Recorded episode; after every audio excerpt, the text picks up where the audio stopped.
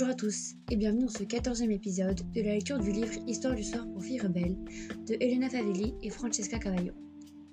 Aux filles rebelles du monde entier, rêvez plus grand, visez plus haut, luttez plus fort, et dans le doute rappelez-vous, vous avez raison. Balkissa Chaibou, militante. Il était une fois une jeune fille qui voulait devenir médecin. Elle s'appelait Balkissa. C'était une très bonne élève. Un jour, elle découvrait que son oncle l'avait promise en mariage à l'un de ses cousins. Balkissa fut horrifiée. Tu ne peux pas me forcer à l'épouser, je vais être médecin. Malheureusement, le pays où vit Balkissa autorise les parents à arranger le mariage de leur fille, alors que celles-ci ne sont encore que des enfants. Laissez-moi juste rester à l'école encore 5 ans, supplia Balkissa.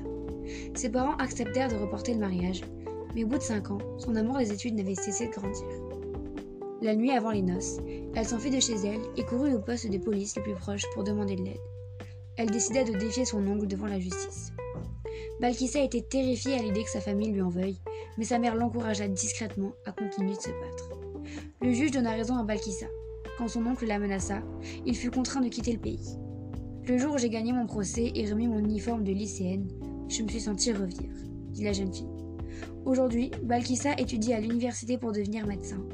Elle lutte aussi pour qu'à son exemple, les autres jeunes filles s'opposent au mariage forcé. Elle visite les écoles et parle de la question au chef des tribus. Étudie de toutes tes forces.